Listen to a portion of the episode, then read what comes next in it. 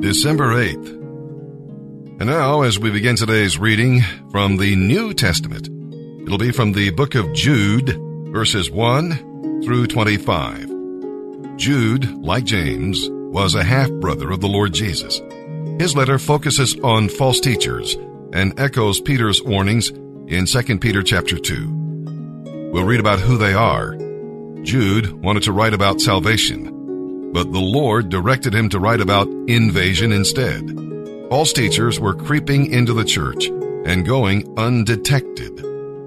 These are unsaved people, ungodly people, and unprincipled people who use grace as an excuse for sin. We'll read about what they do. Like the Jews in the wilderness, the fallen angels, and the evil cities of the plain, they reject the authority of God. Their words are defiant and defiling. Like Cain, they have no saving faith.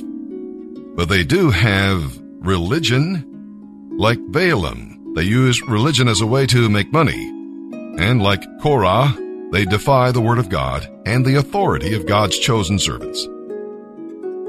We'll read about what they are. False teachers promise much, but produce little. Like rainless clouds and fruitless trees. Enoch had the best word for them, ungodly. And we'll read about what we must do. Remember the word and build yourself up in your Christian faith. True believers are preserved in Jesus Christ, and they prove this by keeping themselves in God's love. Therefore, God can keep them from falling. And now, let's begin today's reading in the New Testament. December eighth, Jude, verses one through twenty-five.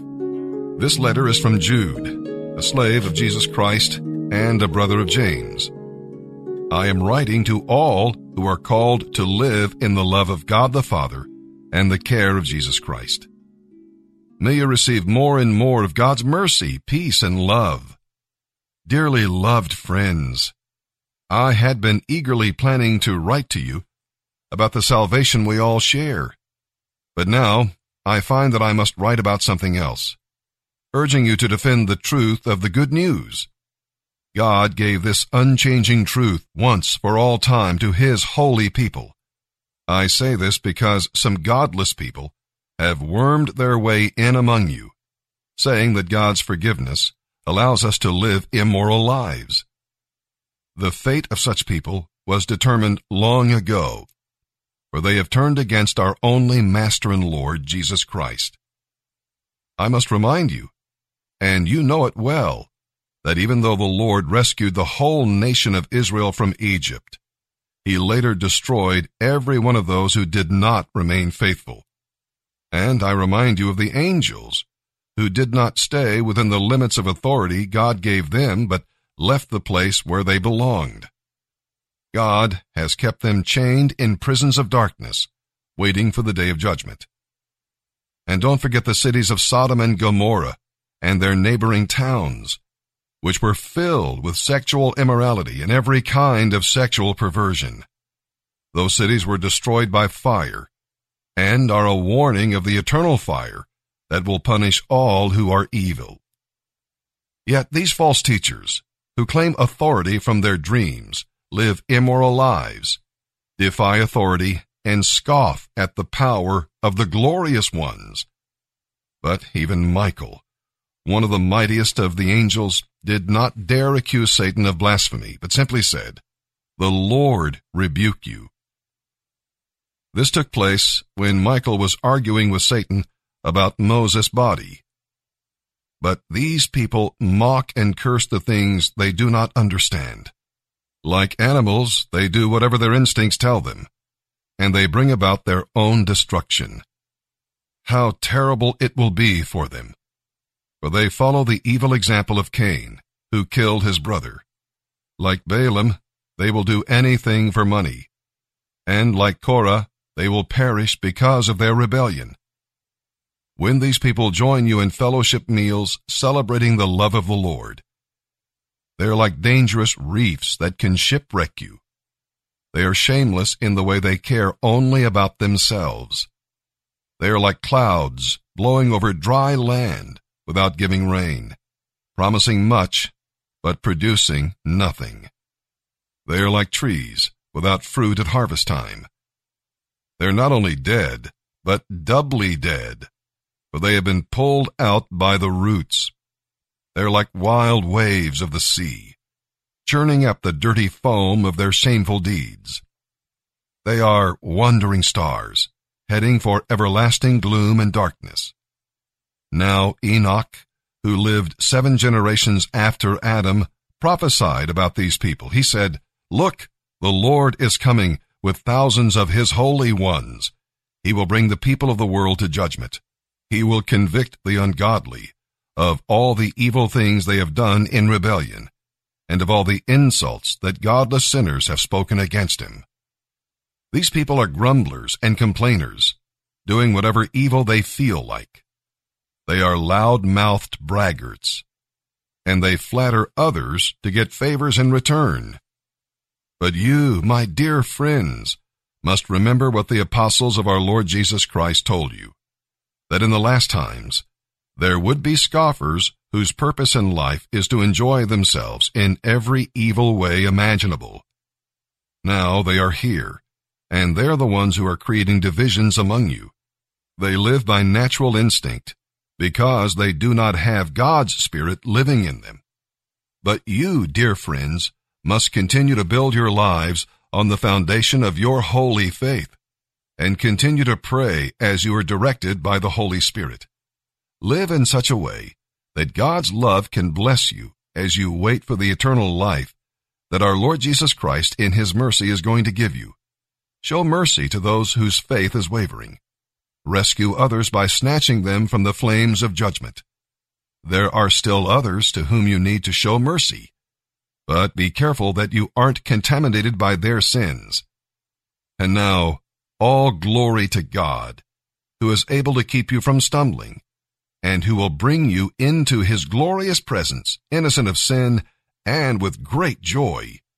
All glory to him who alone is God our Savior, through Jesus Christ our Lord. Yes, glory, majesty, power, and authority belong to him, in the beginning, now, and forevermore. Amen. What is prayer? Prayer is not sending God to run on your errands. A Christian can see more on his knees than he can from his feet. Prayer is not getting God prepared to do your will. Prayer is getting you prepared to do God's will. Prayer is the only way to release the supernatural power of God in your life, in your marriage, in your business, to show you great and mighty things that you know not. Prayer is the key that unlocks the gates of heaven and closes the gates of hell. Prayer has the power to cure sickness and disease. Prayer can shatter the shackles of misery and habit that are tormenting your life, or the life of your son or daughter, or the life of your husband or wife. Prayer does not need proof. Prayer needs practice. Intellectuals are now jabbering that God and heaven are far removed and far away. God is as close as your next prayer. If your marriage is under attack, pray. If your children are being tormented by the prince of darkness, pray. If your business is failing, pray. If you're fighting a deadly disease, pray. If you're lost and without God, pray. If your life is empty, if it's meaningless, if it seems to be hopeless, pray, pray, pray, because God answers prayer. A prayerless Christian is a weak Christian. A prayerless Christian is a miserable Christian. A prayerless Christian is a Christian who always lives in defeat. A prayerless church is a weak church. A prayerless nation is a defeated nation. A prayerless family will be a divided family. It has been said and bears saying again, the family that prays together stays together. God expects you every day of the week to pray for the people in your house. Somebody prayed for you. Who are you praying for?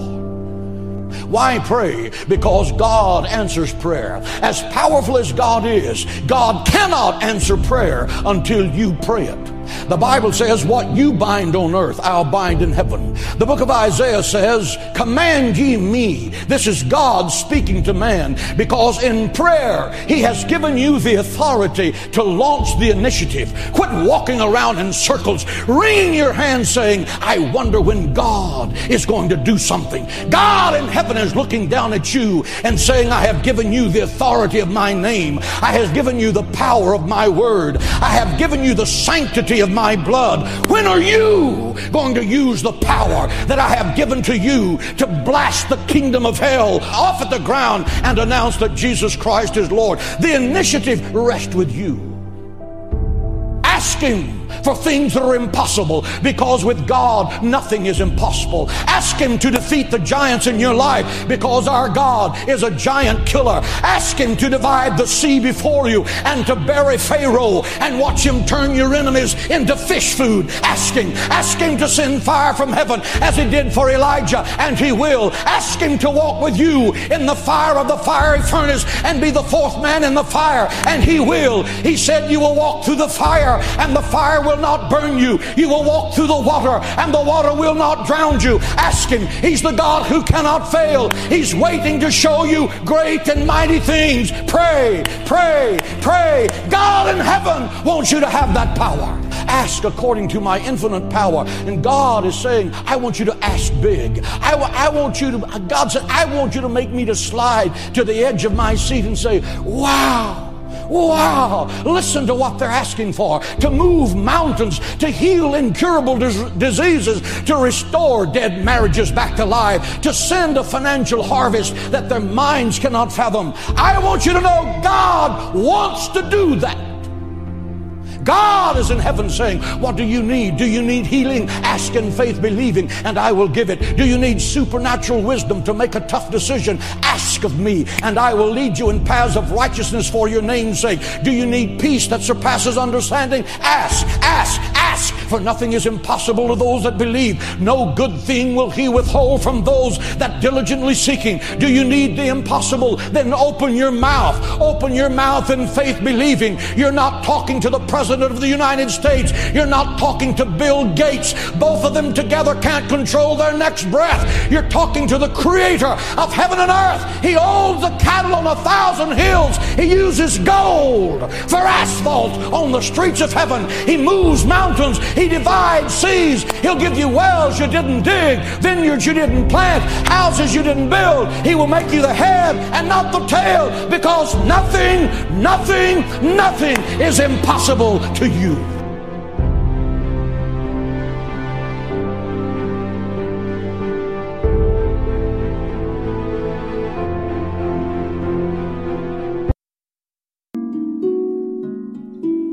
Psalm one twenty-seven, verses one through five. Do not forget the Lord. Jesus warned, without me you can do nothing. And that truth is illustrated in this psalm. What good is all your working, watching, and waking if the Lord is not with you? Long hours and sleepless nights are a waste apart from the blessing of the Lord. Well, this psalm is not a plea for idleness, for God expects you to work and watch, but he wants to work in you and to accomplish his will. Do not neglect your family. What good are a lovely house and a big income if the people in your life are robbed of the joys of a happy home? Children are a gift and a heritage, so appreciate them and guard them. They are like fruit, so lovingly cultivate them. They can be arrows for fighting the Lord's battles, so keep them polished and sharp and aimed in the right direction. Give yourself to building a home, not just a house, and building for the future, not just the present. Psalm one twenty-seven, verses one through five. A song for the ascent to Jerusalem, a psalm of Solomon. Unless the Lord builds a house, the work of the builders is useless. Unless the Lord protects a city, guarding it with sentries will do no good. It is useless for you to work so hard from early morning until late at night, anxiously working for food to eat. for God gives rest to his loved ones. Children are a gift from the Lord. They are a reward from him. Children born to a young man are like sharp arrows in a warrior's hands. How happy is the man whose quiver is full of them. He will not be put to shame when he confronts his accusers at the city gates. Proverbs twenty-nine, verses fifteen through seventeen. To discipline and reprimand a child produces wisdom, but a mother is disgraced by an undisciplined child. When the wicked are in authority, sin increases. But the godly will live to see the tyrant's downfall. Discipline your children, and they will give you happiness and peace of mind.